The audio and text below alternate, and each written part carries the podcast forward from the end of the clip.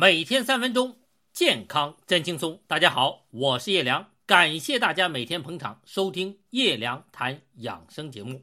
上回说，《黄帝内经》给了我们一面镜子，让我们可以照着看看自己会不会也半百而衰。这面镜子，我们可以叫它“夭折宝剑”，因为我们本能活到一百二十岁的命，如果进了这面镜子，就如同贾瑞进了。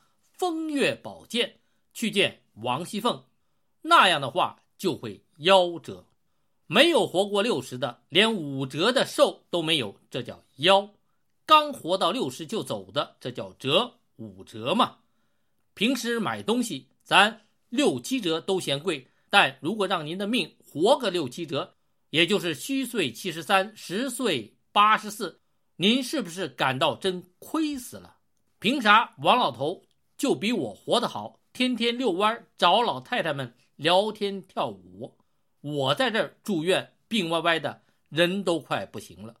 人家王老头说得好：“您年轻的时候不是比我风光风流吗？酒喝最好的，烟抽最贵的，人找最美的，官儿要当大的，财要发横的，挣钱干活样样玩命，还天天应酬上馆子洗桑拿。”经常是夜半歌声归青楼，您不是什么都想高人一等吗？四十您就血压高，我八十您一百，五十您就血糖高，我五点零您十点五，我让您多保养身子骨，少伤筋害神的，您当时怎么也听不进去，现在后悔了，晚了。这人呢，就这么点精神。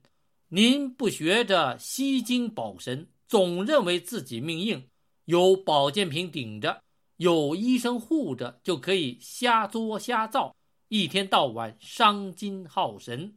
您能活到今天，也算是造化了。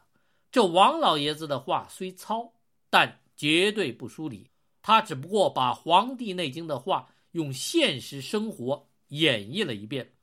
那为什么吸精保神就能长寿呢？因为中医认为，人活天地间，靠的就是精神二字。中医不像西医用细胞、基因这些科学概念来解释生命。我们的老祖宗仰观天象，俯瞰地理，内观自我，再加上智慧的思考，发现了生命的规律。他们是用日常生活语言。来描述生命现象，解释保养生命的医学养生道理。有人认为中医这样不科学，但养生又不是养科学。咱做老百姓的，听老祖宗的话，听得清楚，想得明白，照着做，能活好命长，不得病，这就足够科学了。那为什么中医特别看重“精神”二字呢？我们下回再说。每天三分钟，健康真轻松。